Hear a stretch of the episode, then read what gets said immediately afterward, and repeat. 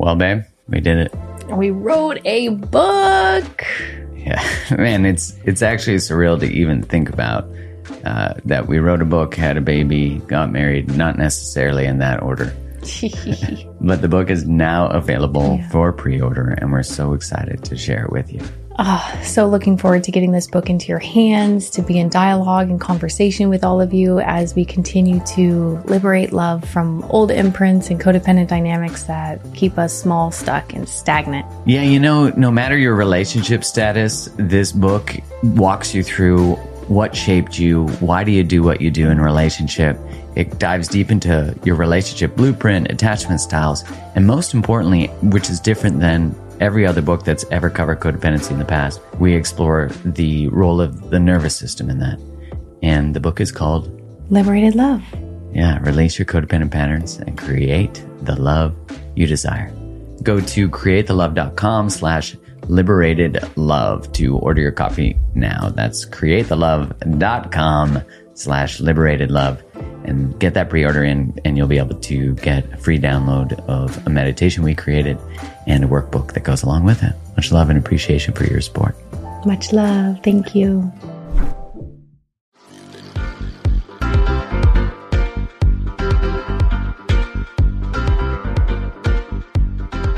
Hello and welcome to the Mark Groves podcast. I mean, the world is officially a shit show. I mean, you might be listening being like, duh, thanks, Captain Obvious. And I'm like, yep, but it's got to be stated. It's hard to make sense of what the hell's going on. It's hard to know which way's up. It's hard to know who's telling the truth, who's not.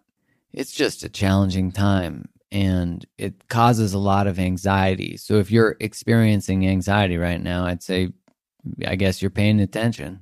And we often want to just move away from anxiety, of course, right? We want to claim certainty. And so that causes us to really cling to certain beliefs, which really abolishes any opportunity for discourse.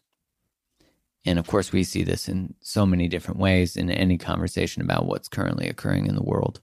You know, we have so many inconsistencies. And I think that's what's challenging is when you question inconsistencies, you're told basically to shut the fuck up but like in other ways, like don't be hesitant. Are you an anti vaxxer? Are you anti this?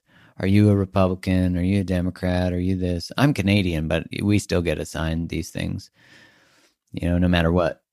And we all have ways of dividing no matter where you live in the world. And our fear doesn't allow us to hear all the information. So, of course, there are viable arguments on every side, but our fear doesn't allow us to be open.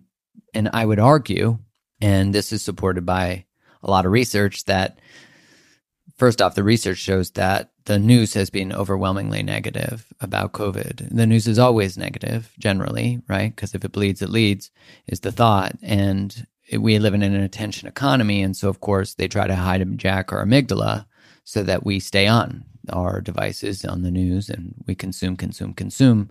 And because we don't have social lives generally, depending where you live in the world right now, um, we're out and about. We're not out and about. We're watching TV. We're uh, scrolling. And so, because of that overwhelming negative information, I think it's pretty safe to make the assumption that any dialogue that opposes that main narrative is immediately shut down. And there are words used to assign to people like that, like anti vax, anti this, um, conspiracy theorist. And the hard part I have about that is one, like the other day, I did a video on my stories where I just said, hey, like this conversation about vaccine passports is important. It's an important conversation to have. And, you know, I think it, we head down a very slippery slope when we're trading medical compliance with freedom. And a lot of people say, well, they've always existed to travel to certain countries. And it's like, not to go to a store, not to go to a restaurant, not. So they haven't always existed in most countries. Um, and so when I put that story up, I received a message uh, from a friend of mine that said, Are you an anti vaxxer now? And I'm like, Gosh, nothing I said in the story had anything to do with that. But that's what we do is we put people in a box so that we don't have to hear discourse, so that we don't have to be uncomfortable so that we can elicit shame in them so they can shut down the conversation and not do any more research or any more speaking. And look at we people got censored for posting about vaccine passports nine months ago, a year ago, saying it was all going there.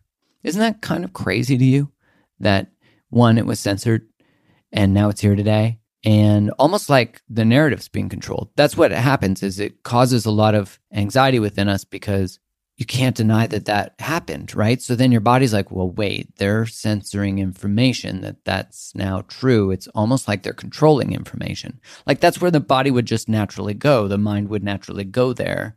And then we shame people for being vaccine hesitant. I mean, if we weren't talking about vaccines and we were just talking about anything, any medical intervention, and I said to you, hey, I'm, I'm hesitant about taking this drug that doesn't have long term data, we'd all go, that's pretty normal. That's a pretty normal feeling to have. So when we say, don't be hesitant, what are you an anti vaxxer? We're, we're trying to shut them down. And essentially, what we're doing is we're gaslighting them. And gaslighting is denying someone their experience. And so if you feel hesitant or you feel scared or you are uncertain, that's normal. I, I don't know how anyone could say that's not normal. Because if it wasn't about vaccines, it'd be normal. But because it's about that subject, there's something greater going on in that any questioning of it, we've assigned an opportunity to just label someone. And, and of course, shame shuts people down and then they're not going to share. And actually, it creates inflammation and it has a immune effect as well, which is not positive. And we start to not trust our own feelings, our own thoughts. We're like, oh my gosh, I, I am hesitant and I can't believe I, I'm not supposed to be. You can get ashamed. You can get shamed for doing this. And so we're threatened with the possibility of not belonging. And, you know, this is a huge conversation. I saw a physician post on their stories, pregnant and getting the vaccine, zero hesitancy. And I was like, I don't, I don't understand how that's why you would brag about that because that doesn't say to me like, oh, you're a doctor, so you not having hesitancy means there's data there. Nope, data's still not there. So if the data's still not there, and now if I'm someone who's not a physician, and I'm like, but I'm hesitant, well, they're not, so I shouldn't be. Again, we gaslight ourselves. And so this happens, and gaslighting happens in lots of emotional experiences. Don't be sad. Don't be upset. You're not supposed to be. That didn't happen. And we question our own realities. So if you have anxiety because your reality has been denied, that makes sense. Breathe into your reality. Your reality is real. Step into it. Own it. Because, you know, we can't help but be curious about what's going on. You walk in a restaurant, you wear a mask, you sit at the table, you take it off. I'm sorry. That doesn't make sense. And we all know it doesn't make sense. So let's just tell the truth. It doesn't make sense. And we could say public health people are doing the best they can. Sure. We're a year into this pandemic, more than that now and we're still doing the same same things we started with, which were officially a test back then because we didn't know. All the pandemic plans that countries had were thrown out the fucking window, and we went with oh, let's all do this lockdown thing, except for some countries. And now the argument is being made that they're actually doing better than the ones that locked down. And there's now 40 plus studies looking at lockdowns and showing no to minimal benefit and lots of potential harm. And so I'm not a public health official, but I would, my understanding of public health would be that you would take in new information and you would make different decisions with new information. The same conversation about masks, no matter where you sit on it, there's lots of arguments for both sides. And there's lots of data to show that ones that states and countries that don't have mandates are actually performing better. Again, not saying one's right or the other, but there's a lot of conflicting information. And I, I'm from Canada, and Canada is bananas with how they're handling this. And that could be with regards to whatever your opinion is on the vaccine rollout, but also just this idea that we're going to attempt zero COVID as a strategy, but we're not an island. And so we kind of stay kind of open and kind of stay kind of closed. And it just, it's not working. And we should be taking in new information. We're looking at other states and other places where cases are not skyrocketing and hospitalizations are not skyrocketing and deaths are not skyrocketing. And you know it it just leads us to kind of wonder why is there not a public discourse on this conversation? When you dive deeper into the medical literature and the medical conversation of the world of healthcare practitioners there is quite a dialogue going on. And You know, I saw a YouTube video where there was a conversation with the governor of Florida with a famous Harvard epidemiologist named Martin Kulldorff, I think is how you say his last name. And then there was a couple other physicians from Stanford on there. And and regardless of your political opinion about the governor of Florida, the fact that this was a dialogue that was based on science and these are highly these are not slouches these are harvard and stanford i mean come on these are the people that we say listen to the science follow the science and then we're like wait not those ones though and so youtube decided to censor that saying that it was misinformation and it's like but wait aren't those physicians especially dr kulldorff i know is highly highly cited it's like isn't misinformation often compared to the information physicians like them provide? I mean, you couldn't make this up. And that likely will cause you, as it does me, some internal conflict of like, what is happening here? This doesn't make sense. And so my body has been saying this from the start that there's just something up, and I don't know what it is. And you got to follow the money, of course. You know, it's I used to be a pharmaceutical rep. Like, I, I don't understand how, if it was a person who lied and misrepresented data and made zillions of dollars, and then we found out and they got charged and they paid a fine, we would never let them work in that area again. But with large corporations, they just do that. They lie, they misuse information, they misrepresent it, they sometimes hold it back. And they pay a billion dollar fine and then they're okay to do the exact same stuff again. And this time we trust them without restoration, without any liability. Like there's not liability for vaccine use.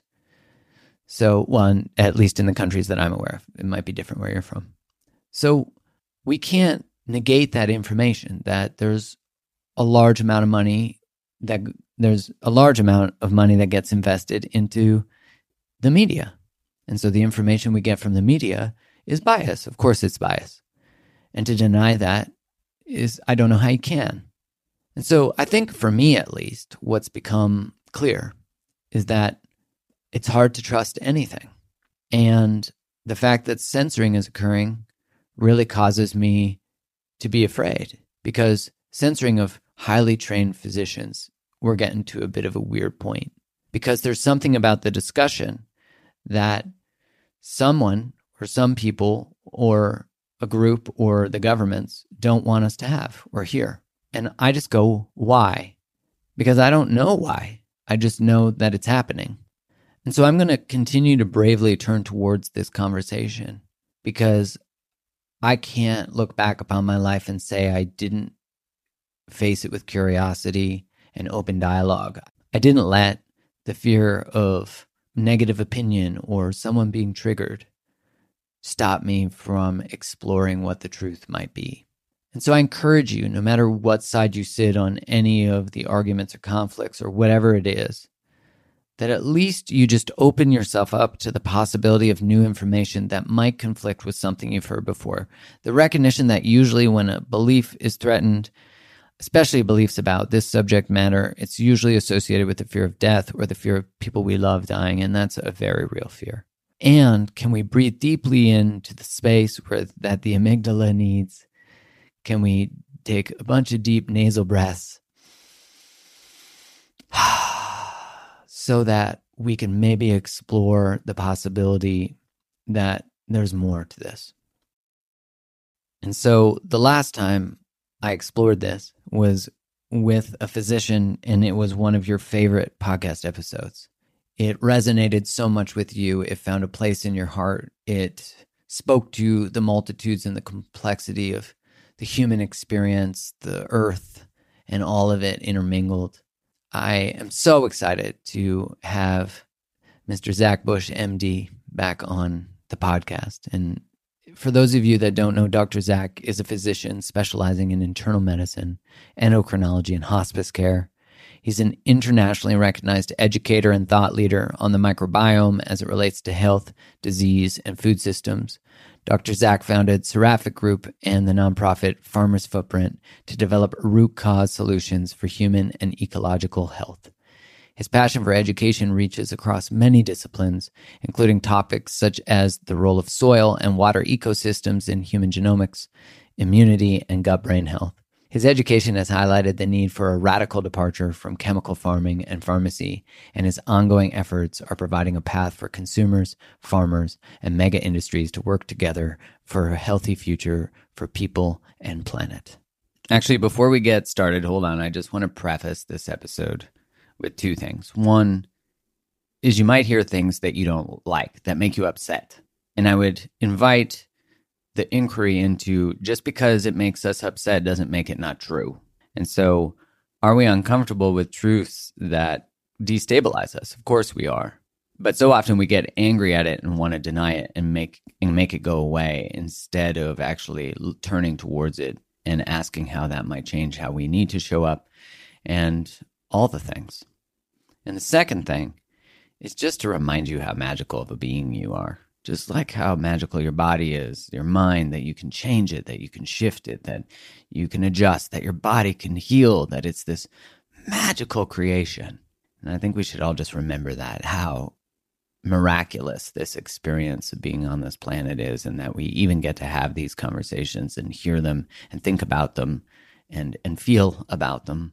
And so let's do this. Welcome, Dr. Zach. Well, Dr. Zach, it is an absolute pleasure to have you back on the podcast. Thank you for making the time. Mark, pleasure to be back with you and the whole audience here. Oh, your last episode, and if you're listening and you're like, what last episode? It was, I think it's the most popular episode I've had in recent times. So you clearly spoke to a part of people that they really needed to hear that was different than the sort of fear mongering narrative that we continue to hear from the media.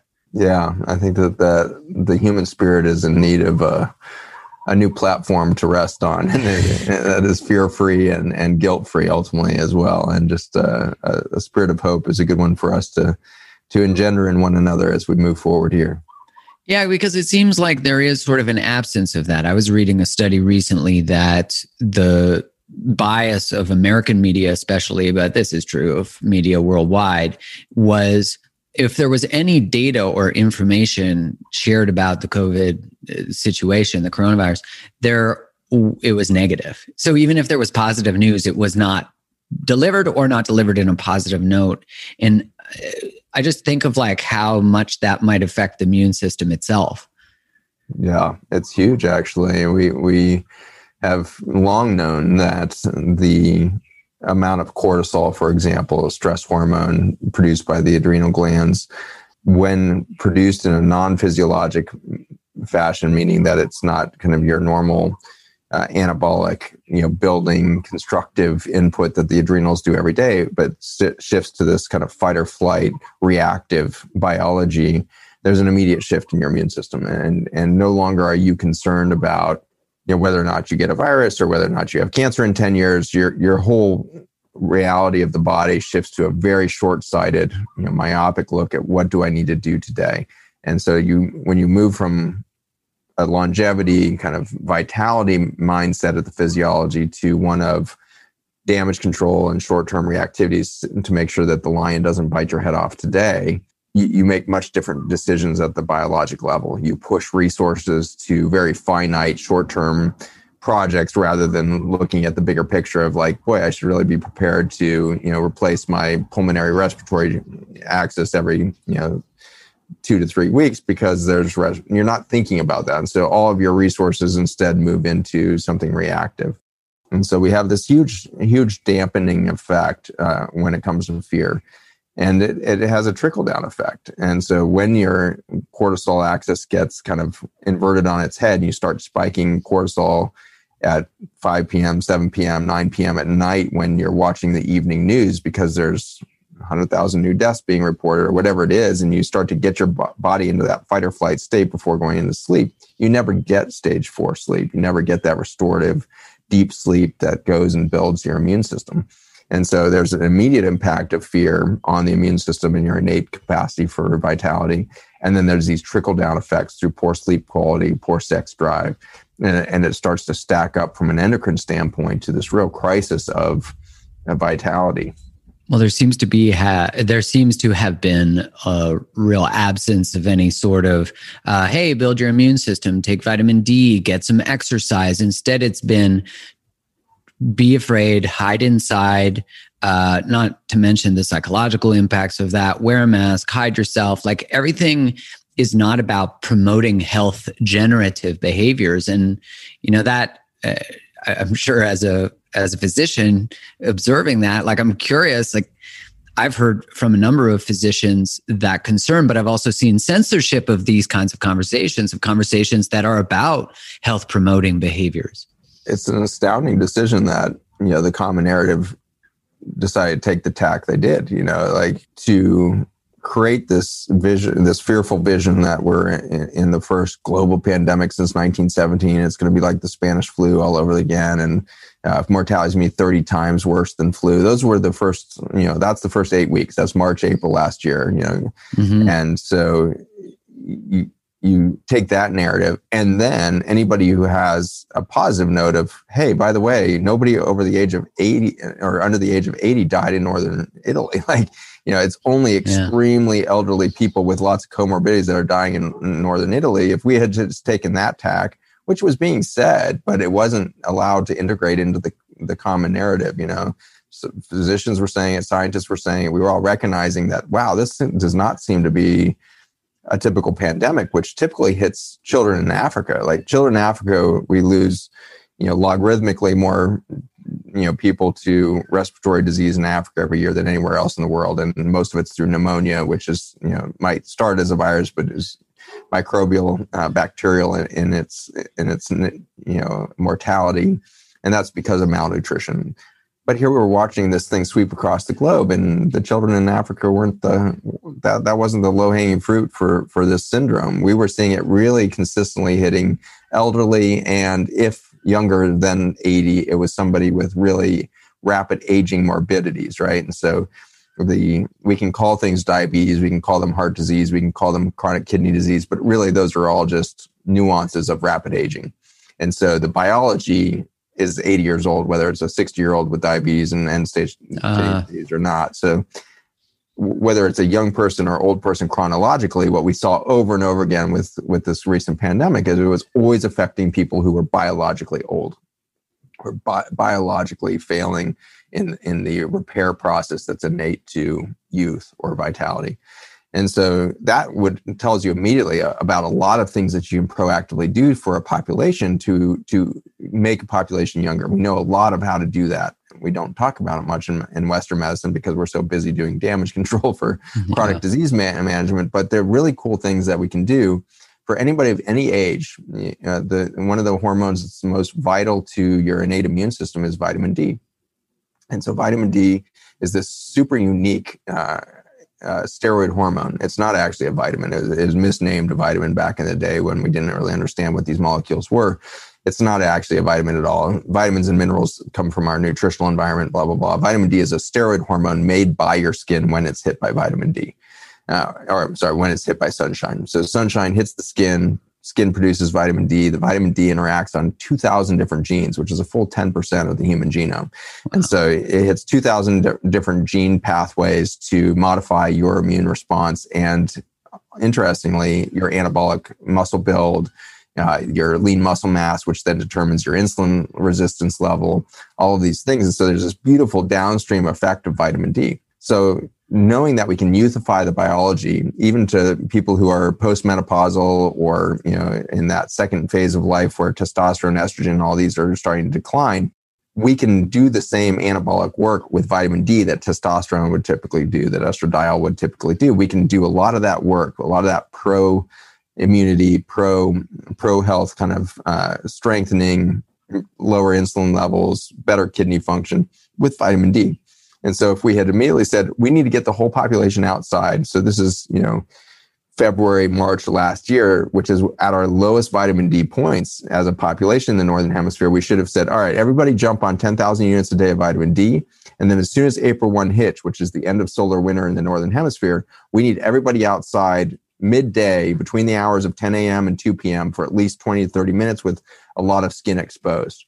Instead, we said, everybody go inside, don't come out because something's going to kill you. And so we literally did the opposite thing when it comes to public health. At the same time, this is, you know, January, January we get the first ripples of, oh geez, there's a new new coronavirus coming out of China that might have high mortality. Maybe it has some scary potential. We should have immediately, as of January, stopped all flu flu vaccines because we had already established that influenza vaccines, when given, increase your risk of coronavirus mortality in, in the following year. So we should have immediately cessated all flu vaccines. We should have said, look, flu is here, but it doesn't look nearly as deadly as coronavirus. We're going to, you know, forego flu viruses uh, vaccines for the next three years until this coronavirus is gone. Then we'll go back and see if it makes relevance idea to to put flu vaccines back in play, depending on what the ecosystem looks like at that point. But you know, studies in 2006, 2012, 2017, U.S. studies. You know, the 2017 was done in the U.S. military, showing again and again that flu vaccine increases coronavirus you know, infection and death the following year. So load everybody on vitamin D, stop flu vaccines. That should have been by you know February 20th last year, before any lockdowns, everything else. We should have already intervened there. Based on the time of year and what's going on in the world, I am all about making sure that my immune system is operating at its best. I want to make sure that it is in tip top shape so that whatever it might meet, it is able to fight off. And so one of the ways I do that is I use Organifi Immunity. It's 100% organic. It's got 500% of your recommended daily dose of vitamin C, and that vitamin C is sourced from organic cherries. It contains the immune boosting power of ginger, turmeric, and also zinc. It is gluten free, dairy free, soy free, vegan, all of those things. And as I said, 100% organic. And it also has a vegan source of D3 from lichen moss. And that provides a thousand international units of vitamin C, which is 188% of our daily recommended dose. Vitamin D is so important to modulate innate and adaptive immunity. So if you're interested in giving your immune system a boost and a little bit of extra uh, in order to fight off what might come towards you this season, check out Organifi.com slash create the love. You get 20% off anything you order from there. They have such incredible products. I love them as a brand. I love them as a culture. I love them as a company. Go check them out now. Then we should have said, what are the other things that we can do to the population to shift this? And, and immediately the, the big ones are sleep hygiene. And so we should have said, all right, we're going to actually stop broadcasting. Uh, we're going to have Netflix turn off all content at 10 p.m. because we got to have this population. If we're going to prevent massive death in our country, we need everybody asleep by 10 p.m. We could have done that. That's actually yeah. super easy. We could have easily said, we're going to shift content and, and we're going to do this and, and there. Next thing we're going to do is we're going to make sure all events are outside. And so uh, all restaurants are not going to close down. They're going to put everybody outside and they're going to move to a, a, regenerative mandate where uh, they need to put on their menu which are the which are the food items that are going to deliver the highest levels of vitamin C and critical nutrients for the innate immune system. And we're going to rank each menu as to when you're outside getting your vitamin D, eating at the restaurant with your friends and relatives, what are the foods that are going to most support your innate immune system? Like that could have been a really interesting approach. And then we would have left the pandemic with a whole different way to educate people about food rather than saying there's uh, 300 calories in your Starbucks, we could say there's zero antioxidants in your Starbucks.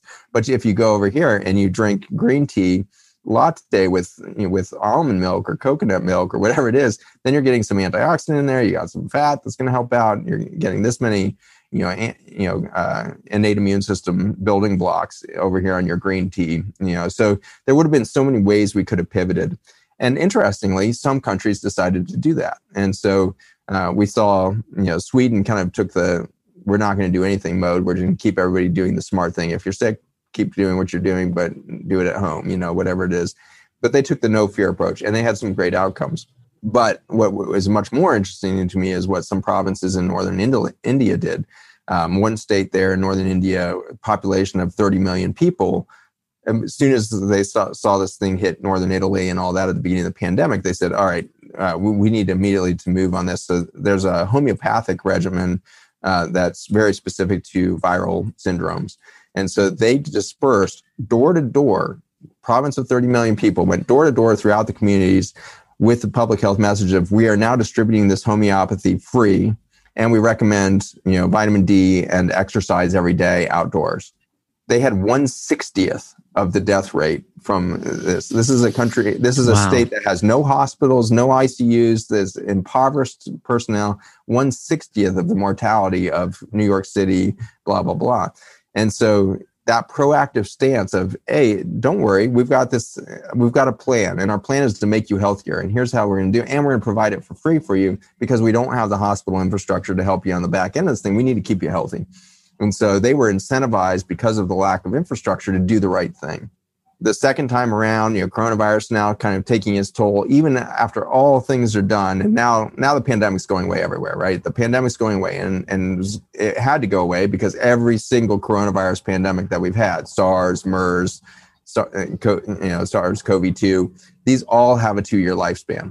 And so we probably talked about it last time, but the government was rushing to get this this thing out, this vaccine pro- program out, because if they hadn't gotten out in January, the thing would have obviously gone away before the vaccine. So they need to give yeah. the appearance that this vaccine is going to play some role in making this thing go away. I, I, did. I talked about this last year in March, April, May. Like I was every podcast I was on, I kept saying, "Do not be fooled by this." You know, so I, I had no idea what they were going to come up with. All I knew is they had to come up with it fast, and they were going to have to deploy it before you know March of 2021 because things are going to be going away. The pandemic will be over. And, and the reason why they go away every time is because the entire population of biology, and I'm not even talking humans, I'm talking about all the mammals, but, but further than that, the bacteria themselves that do a lot of the transfer of genetic information from the virome to you know uh, multicellular organisms, the bacteriophage and the viruses are going to get bored with this new information and they're going to come onto a new new status of swapping this new coronavirus you know whatever it is and it's going to st- become stable in the genomic code of the planet. Plants animals bacteria fungi they all come to a balanced state with the new genetic information within that two year period. It always has to happen. That it's been going on for billions of years since the the viruses literally date back three and a half billion years. We showed up 200000 years ago it's not humans that cause viruses. It's not humans that fly on an airplane to move a virus. Viruses have been moving around the planet since the beginning of life on Earth, and that's how life has developed. We, the viruses are literally the engaged language of biology. It's not the abstract language that I'm using right now to try to represent a reality with my words. It is the reality. Yeah. The genomic language of the virome is the reality of life on Earth. Mm. And so now in 2020, we decide there's this huge pandemic and we're going to put ourselves in opposition to the virome as a, as a whole. That is insanity. That's, that's literally saying, you know, if you had somebody run for politics right now and, and their, their platform they were running on is we are going to fire every governmental official here and we're going to give no money back to to uh, Americans and we're only going to take your money that's that's the new platform. Mm. Nobody would vote for that. No. And yet here we are on the platform of life, and as a species, we're saying, here's our new platform. We're going to kill all life around us. We're going to put our immune systems in opposition to the very language of adaptation and biodiversification on the planet. We're going to put ourselves in absolute opposition to it. We're going to genetically modify our species not to be able to handle the input of all of the coronaviruses which have been integrated into the human biology for we can date it back 780 years. You know we can show that humans have been integrating coronaviruses into our, our genome for 780 years. I'm sure it's long before that but it gets more and more difficult as we go back in time. But this is not new genomic information and, and our planet and our species have been evolving within this new genome this you know maturing genomic pool, pool over time and so now in 2020, for the first time, we put ourselves in blatant opposition by genetically modifying our immune systems uh, to react to a single protein, not to the viral genome, not to the intelligence of this thing, not to all the protein, it's a single protein, this spike protein that's covering. And we have no idea what the ramifications of that is, but I can tell you at the big broad level is we just put ourselves in opposition to the, a very intelligent genomic language uh, that has that has built the environment that has allowed for mammals to occur. And we can talk more about that if you want as to like how much of the genome is viral and all of that. But but at a big level, what a startling year we've had. Yeah. For the first time, we've put ourselves in, in opposition to the language of God, to the language of biology, to the language of the universe, to the language of life itself. We have chosen to genetically modify ourselves against it. Seems like just a furthering of the arrogance that human consciousness can have, that we are somehow separate from this whole process rather than part of the process, that we can play God over the process rather than recognize that it only takes a small event, which is cataclysmically large to the human race. And you said on the last time we did the podcast that, you know, we're sort of on the edge of extinction as a species, like we're showing the signs uh, of going that way. And you know what you said about the timing of when the vaccine gets rolled out versus the endemic sort of transformation that uh, coronavirus is going through like where it's starting to um, calm down and the deaths and hospitalizations are going down. I'm sure there are certain number nuances around the world. But what I've noticed uh, being Canadian, you know, paying attention to the data, it's like they're in rapid lockdowns because of case numbers, but deaths and hospitalizations are not following it.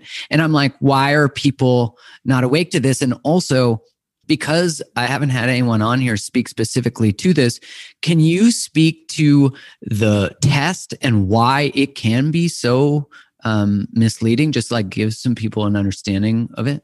Yeah. So um, PCR at its development, every single insert that you find on a polymerase chain reaction assay, which is this PCR assay that we've been using to document this pandemic, says right on it, you cannot use this to diagnose a, a condition, a clinical condition. It is not a diagnostic tool. And yet here we are rushing around the world using this tool all over the place you know, for me to get on an airplane right now and to get home, I have to to stick the swab up my nose and have somebody do this test. That on the black box of it says this is not a diagnostic tool. So why is it not a diagnostic tool? People would think we're crazy. Sorry, I just have to say, like any other time, we'd all be like, "Why are you doing that?" Like, why are we not paying attention to the disclaimer on the box? Sorry, I just have to say that. It's yeah, and you know, the guy who developed the PCR for coronavirus was so vociferous about you know that this is not a diagnostic tool should never be used as a diagnostic tool. He got interviewed just months before the pa- pandemic and said you know pcr should never been, be used for this. And the reason he was being interviewed is the world health organization the cdc and uh, the NIH had staged a pandemic. In 2019, they went through the whole exercise, got all of the governmental, pseudo governmental agencies together and said, all right, what are we, how are we going to react to a global pandemic? What are the actions we're going to take collectively? So they did this whole war games kind of thing that played out over the course of 2019 and leading into, into 2020 there. Based on the time of year and what's going on in the world, I am all about making sure that my immune system is operating at its best. I want to make sure that it is in tip top shape so that whatever it might meet, it is able to fight off. And so one of the ways I do that is I use Organifi Immunity. It's 100% organic. It's got 500% of your recommended daily dose of vitamin C, and that vitamin C is sourced from organic cherries. It contains the immune boosting power of ginger, turmeric, and also zinc. It is gluten free, dairy free, soy free, vegan, all of those things. And as I said, 100% organic. And it also has a vegan source of D3 from lichen moss. And that provides a thousand international units of vitamin C, which is 188% of our daily recommended dose. Vitamin D is so important to modulate innate and adaptive immunity. So if you're interested in giving your immune system a boost and a little bit of extra uh, in order to fight off what might come towards you this season, check out Organifi.com slash create the love. You get 20% off anything you order from there. They have such incredible products. I love them as a brand. I love them as a culture. I love them as a company. Go check them out now. Right, or uh, yeah, started late 2018, went all the way through 2019, wrapped up in like October, of, and so they they ran the whole exercise, and as part of that exercise, they had decided to deploy PCR as the the global test to to do this, you know, highly sensitive analysis of who has this virus as carriers and blah blah blah, and we want to catch the carriers who, uh, you know, aren't necessarily having any symptoms, as they have this whole rationale. So in reaction to that, the inventor of the PCR for coronavirus said this could never work for coronavirus or any other respiratory borne virus.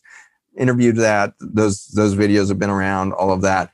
He died of you know a sudden death, you know, just months before hmm. this pandemic. Which, if, if of natural causes, that's the the worst accident that could have happened to humanity this year. I really feel like we could have had a different course of the narrative if he had still been here in December of 2019. Odd timing began. Very. And so again, I don't I don't know that that's a conspiracy. Maybe it's just you know human. Maybe it's our human karma didn't deserve right. an easy yeah. out. We had yeah. to walk this tough path that we've walked here but really tragic that we lost him. He was still a young scientist. He was brilliant and uh, really had the opportunity to really change, I think, the, the course of public health and how we understand it. So why why can't we use PCR as a diagnostic test? The reason is is because it has nothing to do with the clinical presentation or uh, a measurement of the balance of your innate immune system with this virus. All it does is it amplifies any DNA that has entered your system from a coronavirus keep in mind we have lots and lots of coronaviruses in our system that make lots and lots of different proteins and you're typically looking for just a few of the dna fragments with this pcr that it would be notorious of this specific coronavirus. But you have a lot of proteins that can uh, or are uh, that are coded by different dna strands that could cross react here and so di- different dna could start to overlap in its reactivity and so you have poor specificity for SARS-CoV-2 when you start doing PCR. There's a high high false positive rate. And right, you know, I showed this publication, everything else before it got taken down back in February last year. The publication got done showing the false positive rate for this uh, PCR that was was the, the leading one at the time had an 80% false positive rate, meaning that if the po- tested it was positive, if you retest that person or you actually do an antibody test three, six weeks later, 80% of those never had any evidence that they ever had coronavirus in their system and blah, blah, blah. So 80% false positive. Wow.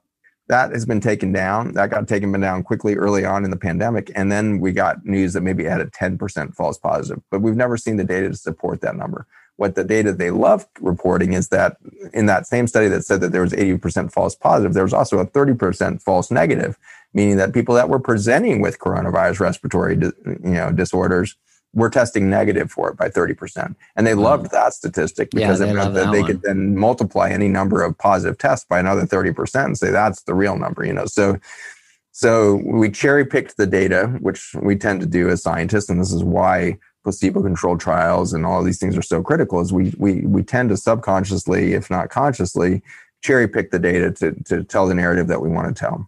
Um, but unfortunately, almost immediately, there was this weird tie up of the pharmaceutical companies with the WHO, with central banks pumping money into these things and saying that they would print. You know, the Fed came out almost immediately in March and said, we'll print $2 trillion right now. We'll shut down the economy.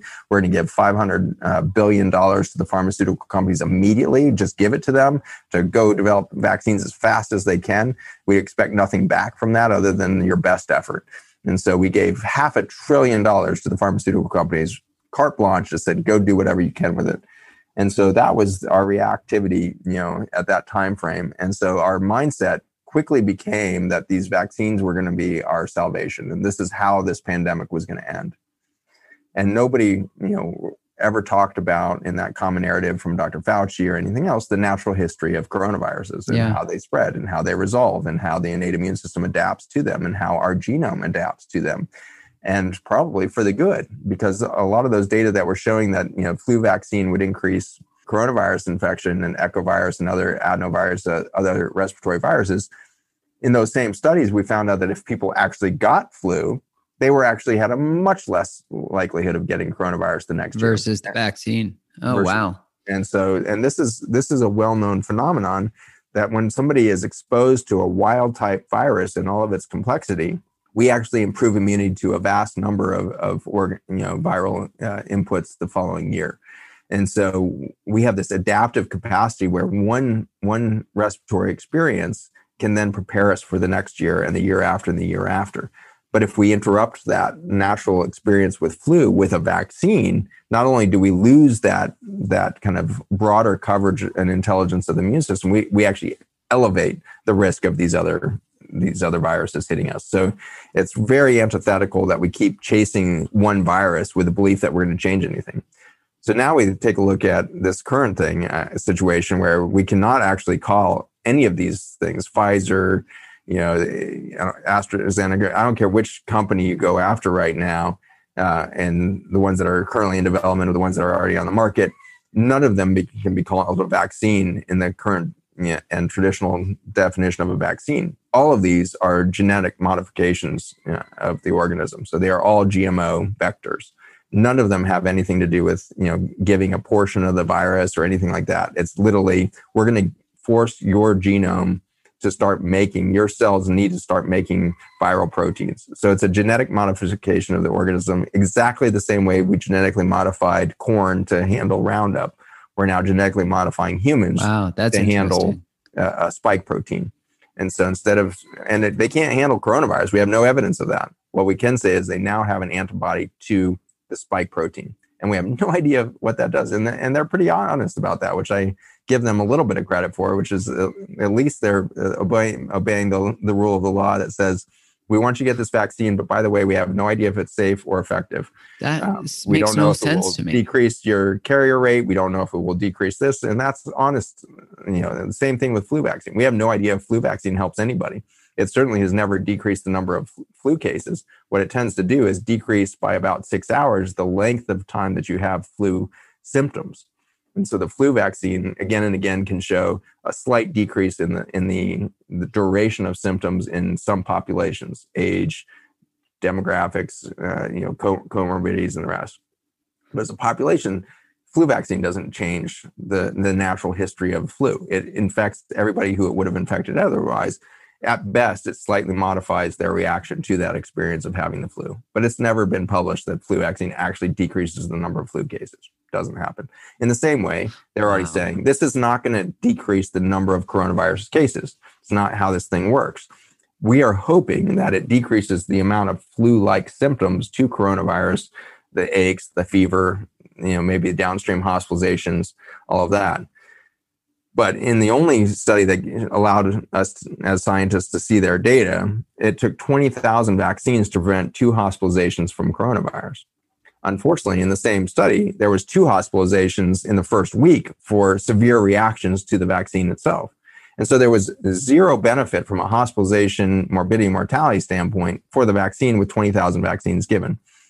And yet they put it on the market because the absolute uh, or, or, the relative risk of having fever or otherwise went down by a percentage. And so they said, okay, so we decreased the amount of fever in this population. Therefore, we're going to put this vaccine on the market. We don't know what the long term consequences of are. We're sure that it doesn't, you know, decrease the number of coronavirus cases. We hope that it decreases the amount of symptoms to those in those cases, or, or at least to a portion of the people who get that. But then if we look at what you know the reaction is to, to things, we're vaccinating largely the wrong people, right? And so yeah. we're largely vaccinating, you know, the first mandates that we're seeing come out are now around university students. So you, a couple universities have come out and said you have to have this you know, vaccine before you can come back to school in the fall. Well, that's not the population that has any symptoms that would cause hospitalization in the first place. I worked with uh, Gonzaga University uh, last fall. The very first U- U.S. university to get their entire student body back to school was Gonzaga there. And Gonzaga Prep and Gonzaga, they got 4,700 students back last fall in the midst of this pandemic. And those 4,700 students went through, they only had like 110 confirmed cases of, of coronavirus in the 4,700 students over, the, over that first semester. And there was zero hospitalizations and there was zero you know long-term symptoms from those 110 cases. And zero of those 110 cases were were obtained through classroom contact or other school events. They were all able to be traced back to home contact residential contact or in a couple cases uh, like weekend parties that were you know off campus and there was the you know you know all of the classic risk factors no sleep tons yeah. of alcohol, okay. uh, lots of uh, bodily fluids being swapped, you know, and so there was like, you know, half a dozen cases or something that came from one of these parties. But otherwise, it was all residential. So the vast majority is residential, meaning that you have to live with the person for a long period of time, have a very prolonged exposure to this coronavirus before you're even going to contract it. And so now we have, you know, a very nice 4,700 college students is a, is a, huge case study, you know. And so you've got a great case study saying we don't need to vaccinate college kids because they literally don't end up in the hospital from this thing.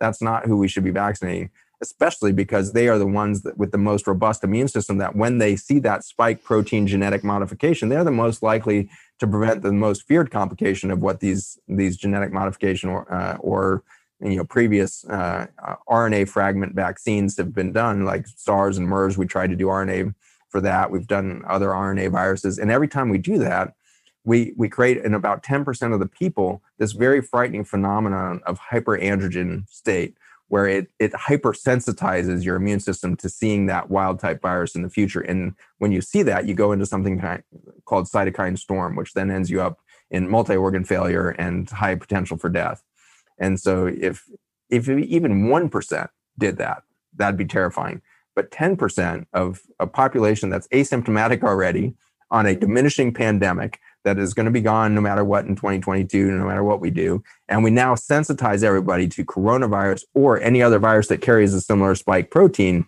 And we see even 0.1% of those vaccinated have this hyperantigen state. We are going to create chaos. And the scary thing is, if we keep using PCR to detect tiny fragments of virus, we're going to blame coronavirus. We're going to say coronavirus just killed that person. We need to vaccinate everybody again. No, it wasn't coronavirus. Coronavirus was natural in the environment, barely touched this person, but their immune system overreacted because they got vaccinated in 2020, 2021. And now they're they're going to perpetuate the fear of coronavirus by the by the fact that they're actually sensitizing the population or a very small percentage of that population to this virus, and they'll be able to tell us horrific stories from here on to the end of time that coronavirus is this bad killer of young people because I guarantee you in 2022, the ones that are going to die are not going to be 80 year olds. We're going to suddenly see 18 year olds, 24 year olds, 30 year olds dying of coronavirus, quote unquote, because they're actually in a totally ad- adaptive immune crisis where their immune system is killing them. They're going to these cytokine storms and dying of multi organ failure because of the sensitization that happens with all of the RNA viruses that we've tried. And there was hypersensitization already documented in that Pfizer and other ones at the beginning of this process. So it's already been showing that that this GMO approach to vaccination can create hypervac- hypersensitivity or hyper uh, antigen status, just as the true RNA vaccines have done in the past.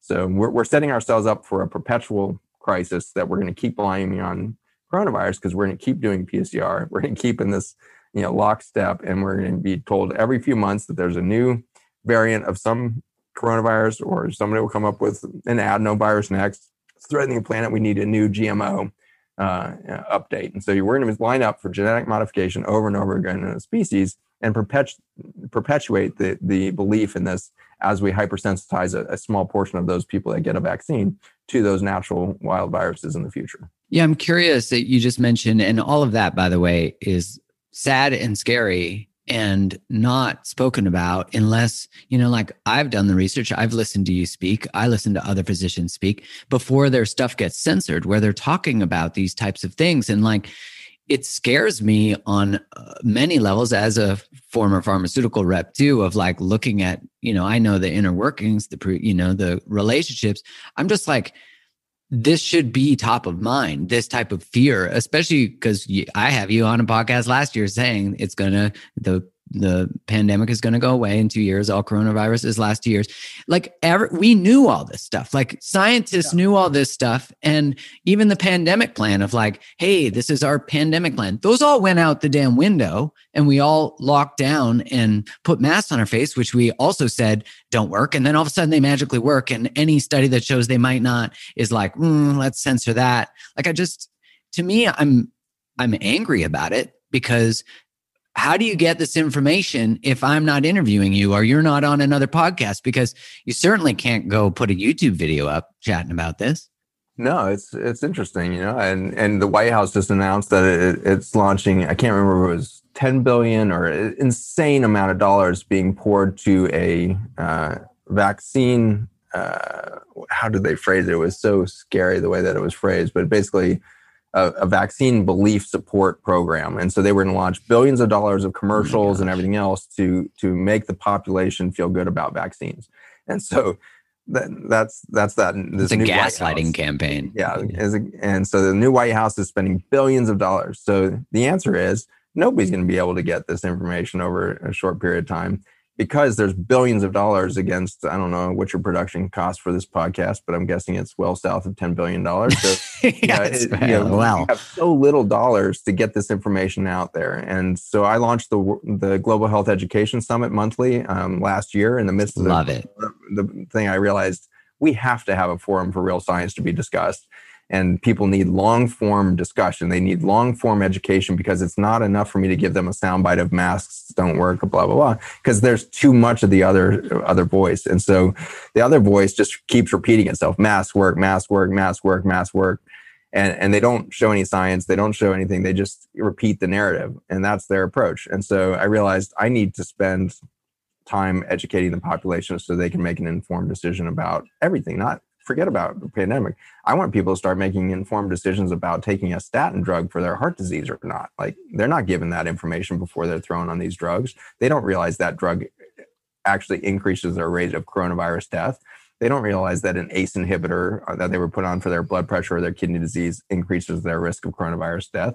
We have to we have to start at the very beginning of biology and teach it to the consumer now because the consumer can no longer rely on its regulatory agencies that have been compromised by their by getting in bed with these pharmaceutical industries at large. So we have a crisis on our hands. We have a crisis of information, uh, and we have a crisis of of a public narrative that is being reinforced, reinforced not just by the White House's multi-billion-dollar effort, but by a tr- multi-trillion-dollar effort of the global media. Right, and so you start to add up the entire media budget for the world, uh, the Time Warners and everything else, and and you realize, wow, there are there are nation states that can't even touch that kind of budget um, for their entire national function, you know, and that's being poured into a single narrative. Any channel, any time of day is going to tell you where coronavirus is, how many people are cases, what yeah. the current lockdown is. We are dedicating some, you know, it must be an obscene number. I'd be interested to see the number. It must be, you know, what is it, 60, 80% of all media right now in regards to news is being dedicated to this one narrative. And so that's a that is the ultimate brainwashing. We've never seen a bigger media campaign in the history of mankind. You know, not, not, not nothing that well funded, nothing that well coordinated. Right. The fact that you can see that hear the exact same report on the street on you know in France as you can in the United States as you can in Brazil. The coordination of this multinational media conglomerate has never been achieved before. And so for the first time, we, we have this situation of a medical complex that is now blending itself with a military complex. So we have a military medical complex that is allowing for National Guard to come in and vaccinate children before the pandemic. You know, California signed legislation that said the National Guard could actually remove a child from the home if their parents were refusing to vaccinate that child. And so that's been on the books for years in California. So you know we've we've allowed for this slippery slope of the military medical complex to come into a, to be a reality. And the pandemic i think was the opportunity for it to become a global control rather than a us national control uh, issue. And so the us exported its pharmaceutical military complex to the world through this incredible narrative of the pandemic. How do you feel like when you're speaking to your colleagues what is the sort of consensus or temperature for because you're you speak out and share you know all of your stuff is supported by data. And you know like how do your colleagues feel watching the censorship of you know each of you when you speak out? And like it really i mean it takes away any safe dialogue where normally science can is a dialogue not a fact or a fixed endpoint.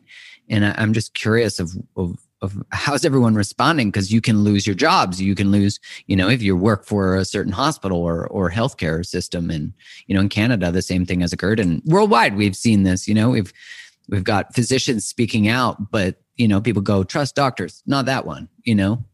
Yeah i mean uh, it's it's what you would expect i guess. You get you have a lot of physicians and scientists that have refused to budge on their reality and and speak their truth and are are you know you know rooted in the, in their knowingness of this but they got they got shut down immediately. And so you know they are unable to voice their opinion. And so i i have had to be very clear that i'm not anti-vax at all. I, I want an intelligent vaccine program that would help pre- prevent disease in my grandchildren.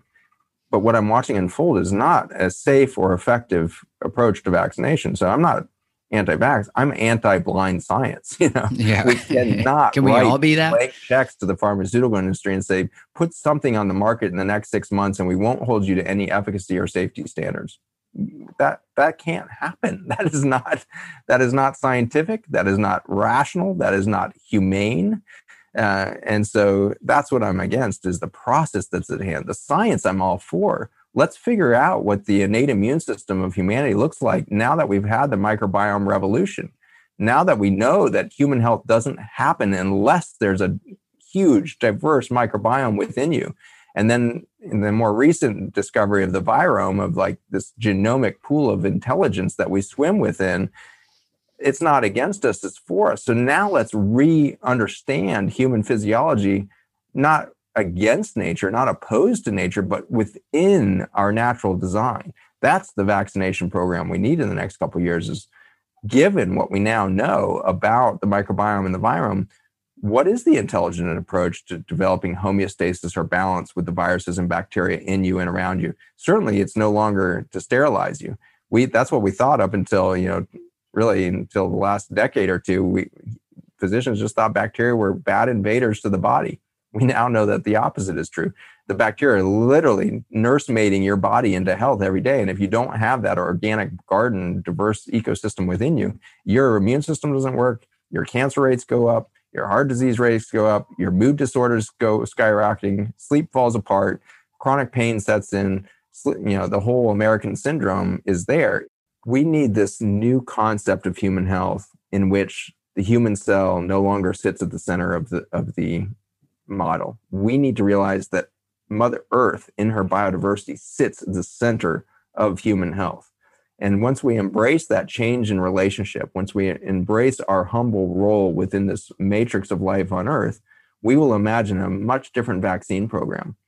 And so I've got, you know, on uh, change.org, I've got a, a, petition to scientists and physicians and the rest to sign the petition that says we need to reevaluate, we need to re ask the questions about the innate immune system now that we ha- know about the microbiome and the virome.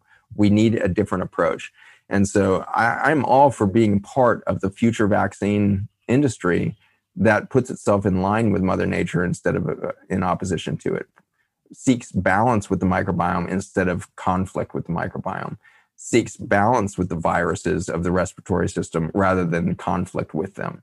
Uh, we will find a, a pathway into that. The science is really cool. If we start building resources within nutrients in our food, our vaccine program could actually be delivered through nutritious food instead of through mm. syringes in the arm. That's our nu- our our nutrients within our food could be engineered through good soil management, through good farm practices, through the rest, to have exactly the right mycelial intelligence from the fungi within those soils that would imbue that food with the antiviral components that have long been there. And we just engineered it out of our food through this you know last few decades of chemical warfare against our food and nutrition sources. So that that's the excitement that I have is we need to broaden our definition of vaccines. And maybe that's the silver lining of, of this pandemic and our response to it is we just broadened our definition of vaccines. Yeah. Now it's genetic modification is included in the definition of vaccination.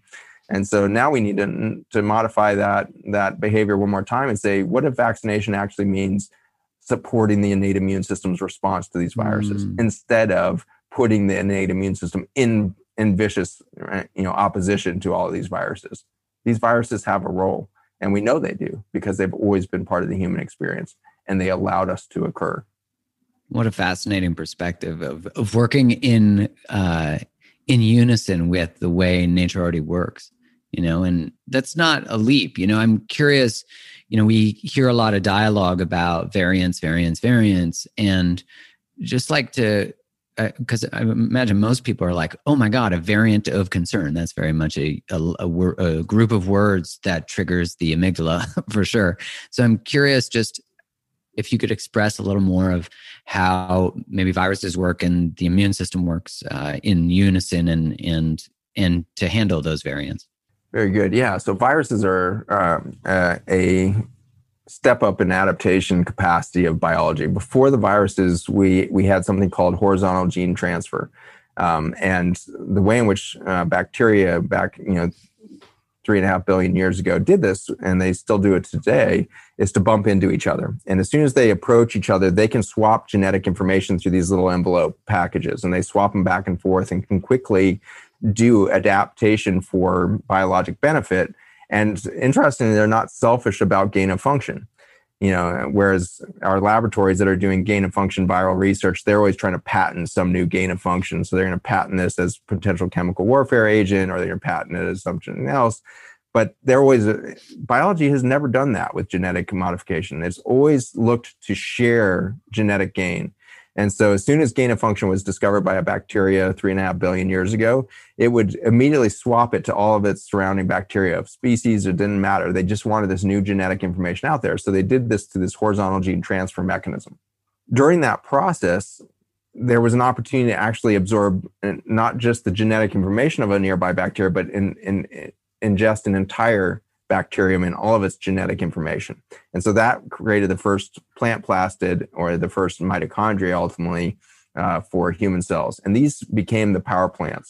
The, the emergence of these double bacterial intelligence systems, two bacteria in one, uh, with different mechanisms of action, allowed us to shift from fermentation energy production to, uh, to respiratory uh, and, and oxygen based uh, energy production. And th- that is a 10x leap in energy production. So that's what allowed multicellular organisms to occur is they needed to be able to produce much more energy than a single bacteria and they did it by this adaptive biologic swapping that was kind of this genetic transfer mechanism that allowed this to happen now what happens is inside of each of my human cells i keep a population of these tiny little bacteria called mitochondria that are a double walled bacteria with a lot of uh, uh, interesting circular DNA, which is viral uh, programs. So all viruses carry a circular genome, or the vast majority of them do. And, and that's what the mitochondrial DNA looks like is all this viral genomic information packed inside these little bacteria that live inside my cells and they reproduce. And I inherited all of my mitochondria bacteria from my mother. Uh, dad's sperm dumps its mitochondria before it uh, infuses its nuclear DNA into mm. the ovum to fertilize the first cell of the human.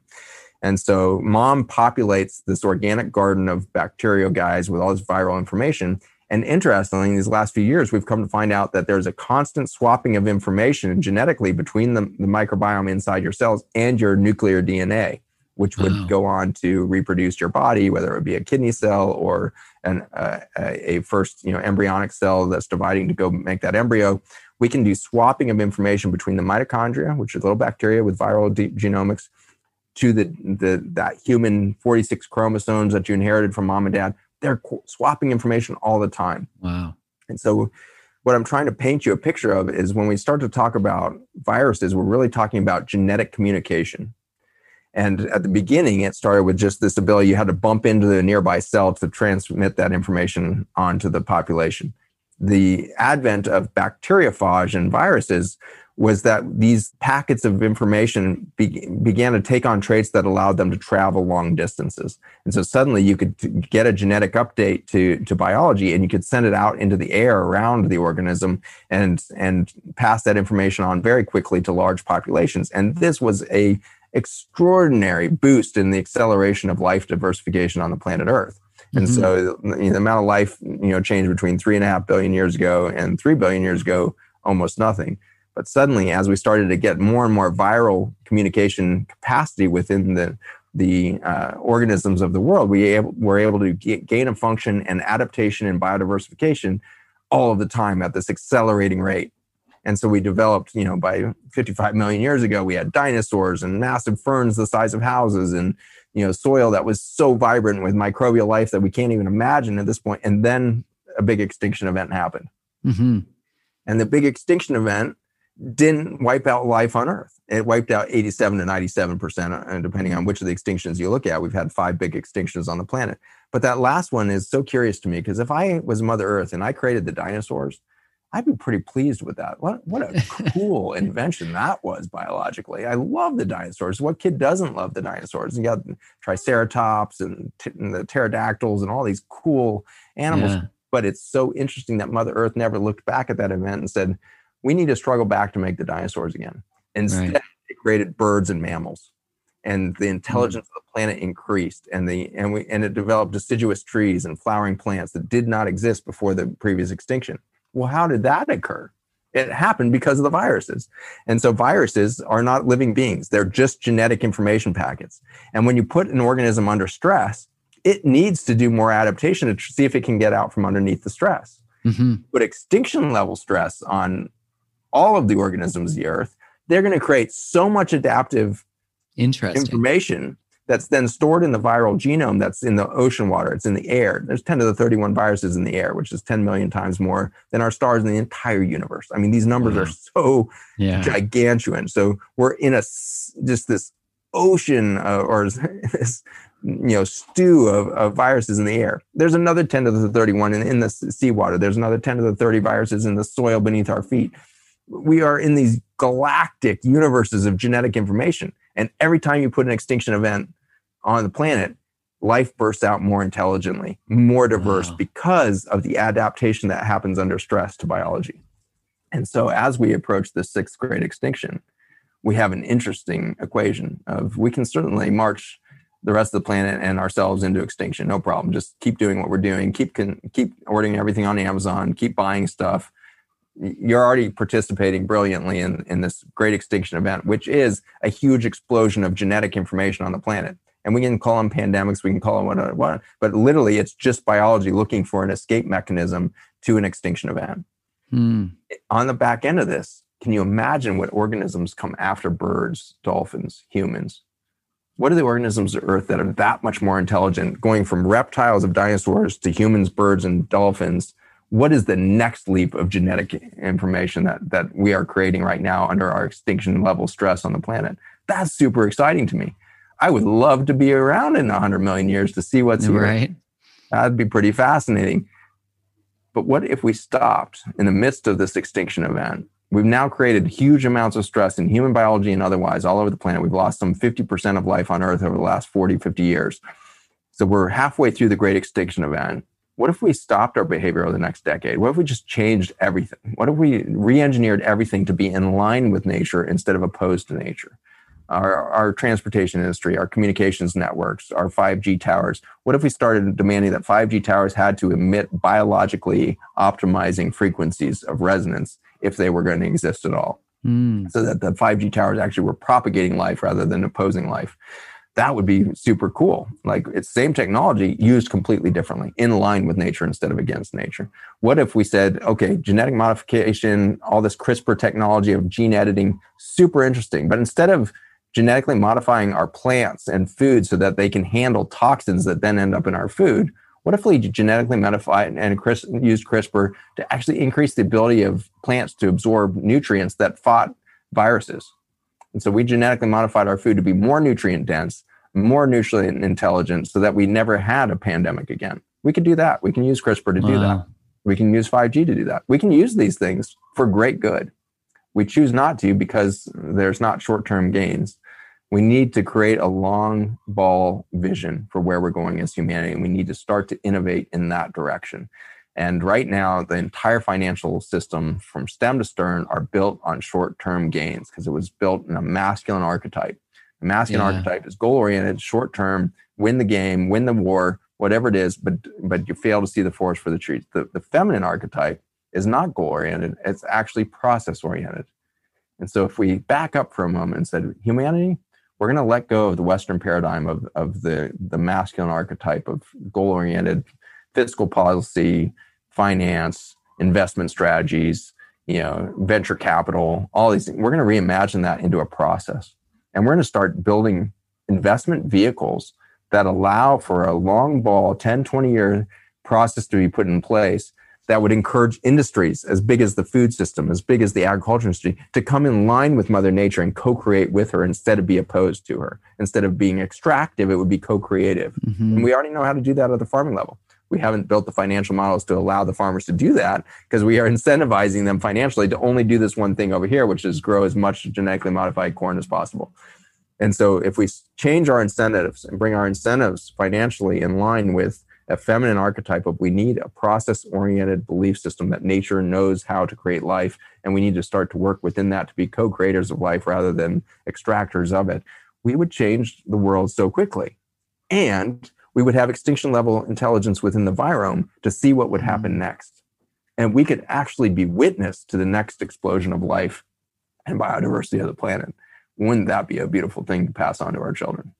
Isn't that interesting to think that the pressure on life today that you're speaking about could be this invitation to a collaborative approach that expands consciousness, nutrition, all these things that we are like aiding, and the consciousness or the intelligence that's about aiding is actually what contributes to the more intelligent life. I love that. You know, I, what you said about if you in some way help the plants absorb new more nutrients we would benefit from that and instead we seem to be removing nutrients from food, calling it, you know, a burger when it's really just a pile of lab created, you know, it's not intelligent food. And I mean, you're speaking to, I love, I mean, I love the beauty of the what's possible. And I think we always have to hold on to what's possible. And at the same time, there's this sort of bridge between there has to, like, there is something that has to die in order for that to be born. And, you know, I, I'm, I'm, I get scared of the, the level of inability to even hear anything that opposes the common narrative and recognizing like how much that in you know affects our biology this inability to hear discourse this inability to maybe even feel hope that you're inviting into us. We need the journey is one interesting thing right? And so uh, you know it's easy for me to get extremely frustrated about what's happened in the last year. Yeah. Um, but you know, if I get a good night's sleep and I wake up and go walk in the in the woods and and get some time out in the ocean, I come away with the experience and the reality of we're walking the human story.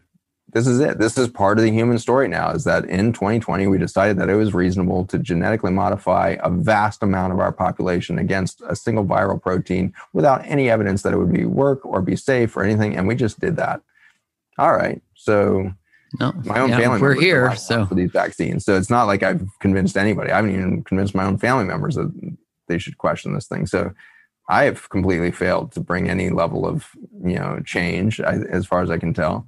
And so I, I'm not here to create change. I'm here to ask questions at this point of what could it be other yeah. than what we have right now. And we needed the path that we had, I think, to let the pendulum swing finally to that level of extremity where the, we let the pharmaceutical companies do everything. Yeah. We just outsourced life to them and we said, we're going to trust you guys. You know what? Here's all the money that the, the Fed can print. We're, we're now $4 trillion into printing money in the last 11 months. So $4 trillion, and we can print money at will. So just keep doing what you're doing. We trust you to solve this. We, we had to walk that walk uh, as a species, we're going to have to lose faith in the chemical industries to create clean technology for transportation, to do anything. We have to stop trusting that they are, have our interests at heart. The pharmaceutical companies are hard to understand. It seem like they're in the health industry, but how could they possibly put drugs on the market that kill people? Well, they do every single day. Um, and so, you know, that's hard to reconcile in the human mind. And I think that ultimately we don't change unless we see the reality for what it is. And so, in this extraordinary way, you know, we have to do the pendulum swing because humans don't adapt easily uh, to new ways of thinking. So, what is the path we've walked? Why, where are we right now? Where we are right now, if I take the, the viewpoint of scientists, uh, is that we are in the midst of the largest philosophical revolution in history of science right now in the last 10 years. And to paint that picture, I would I would point to 2,000 years ago when Pythagoras, an incredible mathematician out of Greece, suddenly realized the planet wasn't flat. And he, and he came out with all of these incredible scientific proofs that the, the world was actually a sphere. That was so disruptive to human thought that here we are 2,000 years later and we have a very vibrant flat earth society. And so after 2,000 years, we still haven't convinced the world that the world is actually a sphere. Uh, humans are really holding on to the belief that maybe this is still flat. And especially when they see government agencies insisting that it is a sphere without really showing any data or knowing science or anything else, these everybody's like, yeah, well, it is a circle. It is a sphere. Well, that's not reassuring to anybody who's lost faith in their government. And so I understand what what's fueling the flat Earth society is this kind of group doubt or doubt of, of government authority or scientific narratives. I think we deserve that level of skepticism, frankly, because we haven't done a good job of allowing narratives to, to, to and discourse to happen. Where we are now, though, is you know 1600 years after the discovery that the planet is a sphere, we find out from you know the discovery of the telescope that the Earth was not at the center of the solar system, hmm. and that it wasn't actually the center of, of the galaxies and all the rest. And suddenly we were not the center of creation. And that was not only extremely disruptive to science, it was disruptive to religion.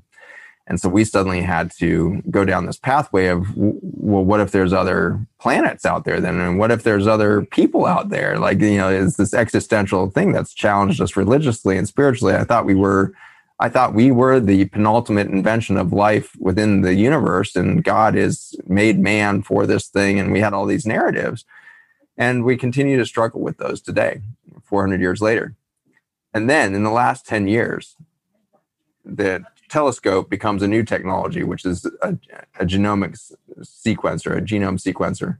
And when you can genetically sequence an organism like a human and find out that we hardly exist outside of the viral data within us, it suddenly puts not humans at the center of the human life experience. It puts the microbiome at the center. Mm. And so, how much more disruptive is it to say that humans aren't the center of humanity? Humans aren't actually the center of human consciousness. Humans are a amalgamation of biology on the planet that is expressing its collective intelligence, its collective consciousness through this human experiment, through this human moment that we're in. That's only 200,000 years. This brief split second in the history of the planet is expressing itself human right now. But that human expression is not centered on human biology. In fact, it's the biology of your soil under your feet and the and the food that you would ingest that's defining that human experience much more so than anything you receive from mom and dad genetically. And so you are the amalgamation of Mother Nature herself in your ability to have consciousness right now. Wow. And so what a fascinating, necessary journey for us to take. And if we have to go into extinction now, that's okay because we we made this paradigm leap forward in the ability of biology to hold consciousness and you can see that in the difference of you know a deer that's running through the and running on instinct alone to you know a monkey that starts to have a, a, much different concept of self and a much different ability to interact with its surroundings and community and all of that with a different mindset. And so we can see these higher orders of biology march along and then you get homo sapiens and the homo sapiens have the ability to not only imagine themselves within a community. They're imagining other universes. They're imagining gods. They're imagining you know you know angels and demons. And we've come up with all of these extraordinary abstract concepts around the human experience that are invisible to us. But we have held these beliefs of angels and demons and deities for thousands and thousands of years within humanity. So what we have now proven is we can advance biology on planet earth to be able to hold abstract consciousness and mm-hmm. behave according to that abstract you know belief system. So now what happens when you take another iteration leap from dinosaur to human to human to whatever comes next? We've contributed perhaps. Perhaps we've walked the human journey we needed to walk. And so my children that showed up and are now young adults my grandchildren that will show up my offspring you know 100 years down the road at the end of humankind or 10,000 years at the birth of a new humanity they've all going they're all going to show up on purpose. And if that purpose was to come to this penultimate point of extinction with the level of consciousness that we had derived up until that moment that is still a high purpose. And this is what i find in my hospice work every day is that when somebody's given that terminal diagnosis or you got six months to live they start living their life completely differently than they ever have before. Yeah. and that's fascinating. And so when i tell humanity hey, all the scientists are pointing into something phenomenal in the agricultural community, which is there's only 60 harvests left on Earth, period. And by the way, the human biologists have come up with the reality that in 80 to 100 years, humans are extinct. Well, you just got put on hospice humanity. Right. Homo sapiens sapiens, you just entered your hospice moment. This is the end. This is the end of humanity as we know it. It's the end of the planet as we've known it. And so now, how do we change our behavior? Yeah. And is this hospice moment exactly what we needed to change that behavior so that we go out highly conscious? Because it's one of the most beautiful things I witnessed is humans going out at their highest vibration. And that last few months, weeks, and even hours of their life, they they bes- are bespoke with the highest wisdom. They they have the most extraordinary energetic interactions with their loved ones, with their family members, etc. So much beauty can pour out of that. And so if that's how we go out, beautiful, perfect. That's, it should happen. Or if we transform and uh, come into alignment with nature to find out that humanity does not need to go extinct and we can actually become the most generative co-creative species that's ever been on the planet and we can in just 200 short years turn this into a garden of eden we could reforest north africa and the sahara we could reforest you know uh, the deserts of, of south south america and, and central america we could reforest this planet into the most vibrant diverse species embracing planet that exists in many solar systems and galaxies around us and all the rest, we could become that vibrant hub that is so much more vibrant than anything we've seen before. So that's what we could do with our hospice moment. Hmm. The only equation that really frightens me and makes me really heartbroken is the possibility that we instead, in our hospice moment, where every single year more chronic disease happens, more cancer happens in our children, more autoimmune disease happens in our young people, more mood disorders, more suicides, more homicides, more anger, more war. And we turn more and more of the pain over to the pharmaceutical companies that will happily make more and more narcotics for us to drug ourselves into oblivion. That's the endpoint I fear. And so I don't actually oppose the possibility of extinction. I'm afraid that we move into it in such a drugged up stupor that we don't contribute to the higher consciousness of the next iteration of life on this planet. And so my hope is that we shake each other awake in this hospice moment and say, let's stop the drugs. Let's not focus on preserving, you know, more years of life and let's look at quality of life. Let's look at rising the our vibrational perception of the world around us and the universe around us such that we would call in new life on this planet.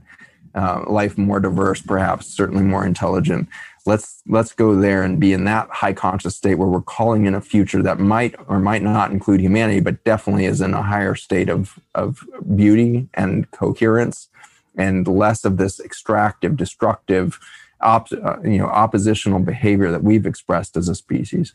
We need to end that. That needs to end before we wipe out so much beauty and and so uh, let's do it awake whatever we do next let's not allow the pharmaceutical companies to, to palliate us into a drugged up state of stupor that we don't even realize the stew that we're sitting in. And so if we need to go extinct, I'm okay with that.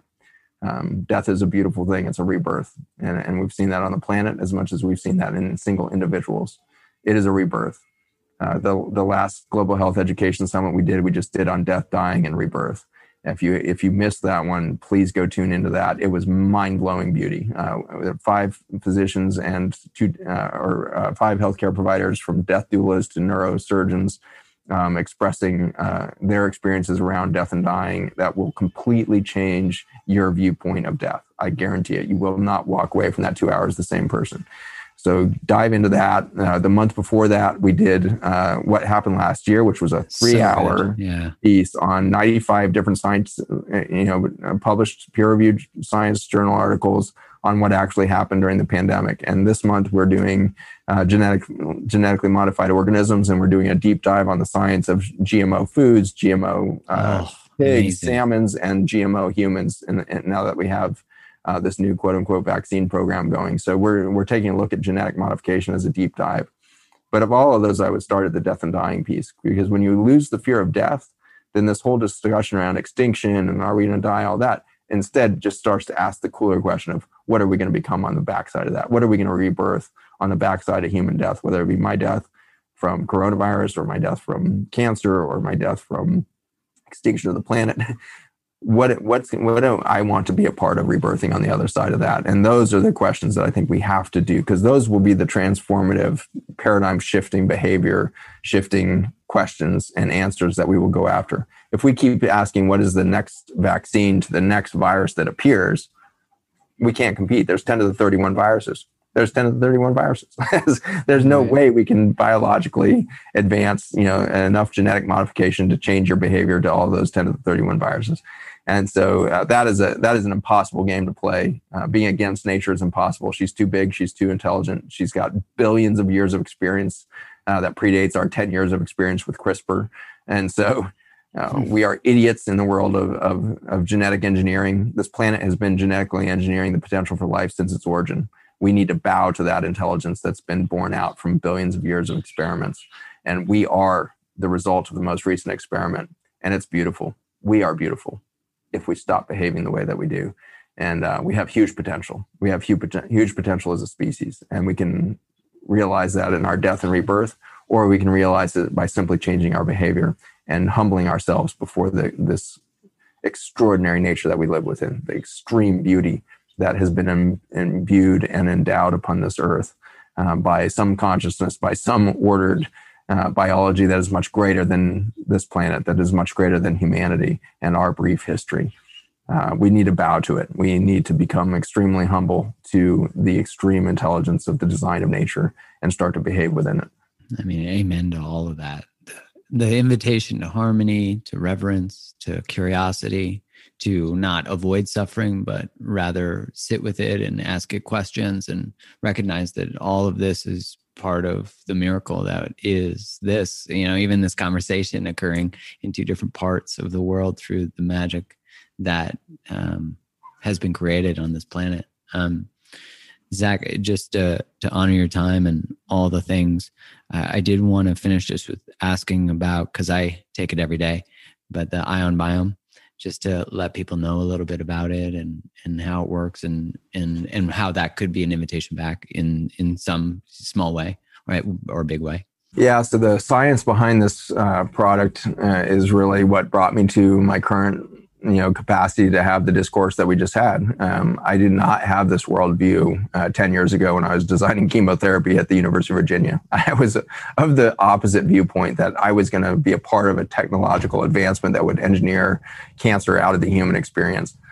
But it was a daunting day. It was an somewhat of an embarrassing but definitely heartbreaking day when I realized that there had never been a single case of cancer in the history of mankind that had been caused by a lack of chemotherapy. And so I suddenly, in that moment, realized no matter how smart or good I got at making new non toxic, less toxic versions of chemotherapy, I would never present, prevent a single case of cancer. And that, that, was a, that was a very discouraging reality to step into.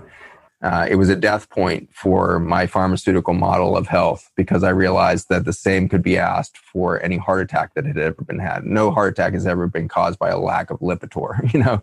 Right. And so it, it, I was going down the wrong path, literally. I, I could not come to a, a beneficial endpoint for humanity in that pharmaceutical model. And so in that moment, my world changed. And I, the only thing I could figure out to live up to my Hippocratic oath at that point was nutrition.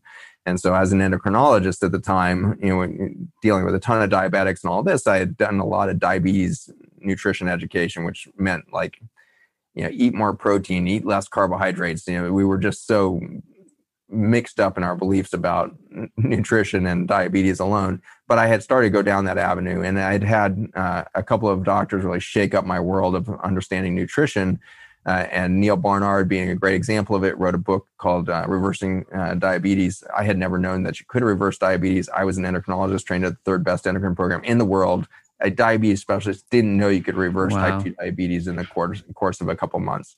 And so uh, that was a huge revelation to me. And so that had started me in down the nutrition pathway. And it, it, and so as I left the university and the whole chemotherapy development world, I decided I would start a nutrition center for reversing chronic disease through food. And so in that journey, we started uh, to practice extreme levels of uh, nutrient delivery. So we were juicing literally pounds of kale for our cancer patients every day. We were just, you know, trying to turn our patients green and orange with kale and carrots that we were force feeding them. And in that journey, came to an extraordinary realization that the food that we were feeding them no longer had the medicine within it. We, we were doing exactly what Campbell and everybody was doing in the 1970s to great success, and it wasn't working anymore. And so that took me into nutrient density and ultimately into agriculture to, to find out why the food wasn't working anymore, which took me into this incredible world of soil science. And that's where we discovered uh, the science that would become Ion Biome as a product line. Uh, ion is a family of molecules uh, that are made by bacteria and fungi in the soil and when they metabolize nutrients. And so when the microbiome eats, it creates a communication network as a result. And the communication network tells the entire organism of life within the soil or within your body what to do with that energy. And so it's a very brilliant model of how the world and of nature works is not only does it figure out how to use energy in the digestion of that energy it produces an information stream as to how to best utilize that for repair regeneration of the organisms that would consume the downstream food. And so that's what we discovered within soil and then ultimately within the human gut in 2013 we launched the company uh, which at the time was uh, with, with the product was called restore. And we were simply extracting uh, all of this intelligence out of uh, fossil soils to put into the, the human experience. And I say simply, it's a little bit complex on how to get these carbon molecules out of fossil soils and all that. But but it didn't take long before we were getting pretty proficient. Now our our facility is night and day compared to where we were seven years ago and we're able to do this in an extraordinary capacity of taking these huge volumes of, of, fossil soils and extracting massive amounts of uh, information out of these soils and we put those into liquid supplements that can be delivered uh, in the case of the, our first gut product uh, in the form of a liquid supplement before each meal and it would inform your body how to accelerate the repair process and regenerative process. Not because it was telling the body to do anything. This was the first supplement that actually does nothing to the body. Instead it coordinates the body's natural response to food and nutrition and so it mm-hmm. can, it, when you put this in, in before food, you see an acceleration of protein synthesis from the human body. You see acceleration of immune antioxidant reservoirs being built. You see this whole acceleration of life happen, not because the product is doing that, but because it's facilitating the communication between the cells of the human body and informing it how to use the energy from food out to the to the organism's highest benefit. So it's a really cool way of harnessing the communication network of the microbiome for human health. And so that's what's really evolved to to my understanding that human health is not centered upon the human cell at all. The human mm-hmm. cell is only there in response to the intelligence of the nature that it dwells within. And that's exactly what our product has proved out over time. Uh, we launched the sinus product uh, some years back, and it became one of the fastest growing products in the natural sector uh, because it turns out that sinuses, like your gut, tend to leak a lot when we're exposed to chemicals. So, alcohol, probably the oldest chemical that damaged the, the, the barrier system of your, your nasal sinuses and gut.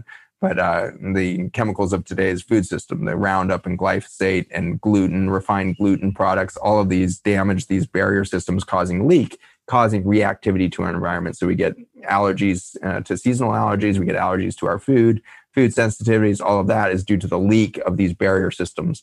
And when you put the communication network of the microbiome back in place with ion, you get this rapid reorientation of that's outside, this is inside, and the immune system doesn't have to do the heavy lifting of reacting to everything anymore. You have intelligent barriers put back together, the tight junctions zipper back together, the, the nasal epithelium and the gut. In this summer of 2021, I'm very excited to be launching uh, the the Beauty from Within campaign. We have been working for years to create our skin uh, fortification oh, spray wow, that uh, yeah. uh, sprays onto the skin. It has a completely different way of working with uh, the uh, keratinocytes than any skin product ever has. It encourages the keratinocytes to not only create a solid barrier against the chemicals in your, the water of the shower you're taking in, but probably more importantly, the chemicals that are in the cosmetics you're putting on your skin, from the lotions to the sunscreen to the makeup that you're wearing. There's 160 to 180 different chemicals that are carcinogenic that are typical in the daily experience of cosmetics if you have a keratinocyte tight junction barrier, you get less of those into the bloodstream. You get, end up with less toxicity to the organism. So we're very excited to fortify the natural health of the skin. Excitingly, we've also shown that it actually creates an adaptive effect to the sun. So when you go out to get that vitamin D, instead of doing a stress response, your body goes into an anabolic repair process so these are the exciting things that we recognize that if we were had the intact skin microbiome we wouldn't have the sunburns we wouldn't have the skin cancers and everything else because our repair rate would would be so high.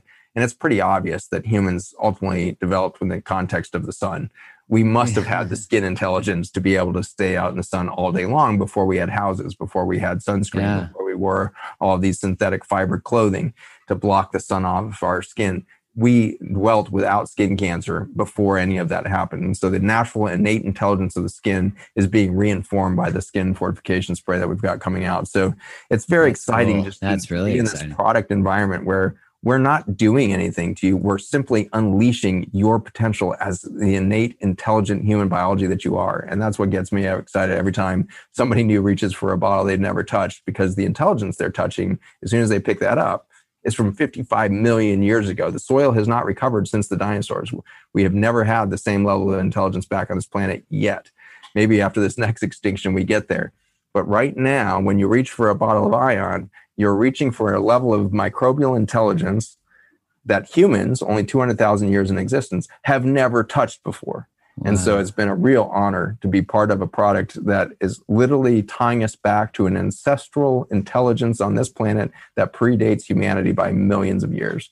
And that's humbling, and it's been humbling to see its impact on. Uh, we've spent a lot of t- time with children with autism and other conditions, watching them start to reintegrate nature into their systems and express their highest self i can tell you that the autistic kids in our in our world today are the angels among us. These are the most intelligent most high consciousness entities i've ever been around and they get to start to reintegrate biology in them.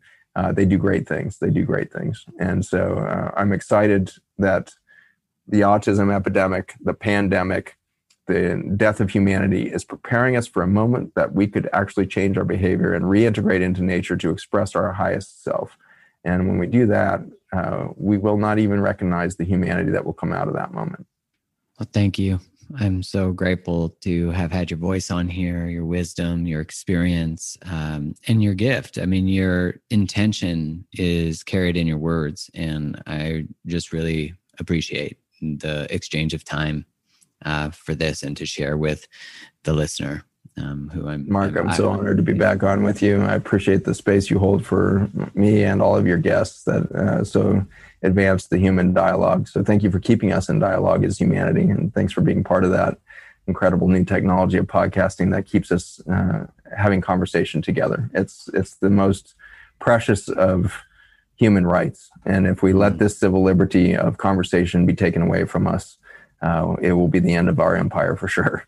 And so uh, humanity will collapse when we stop valuing communication, when we stop valuing different viewpoints. And so thank you for inviting me on to hear a different viewpoint and to embrace it.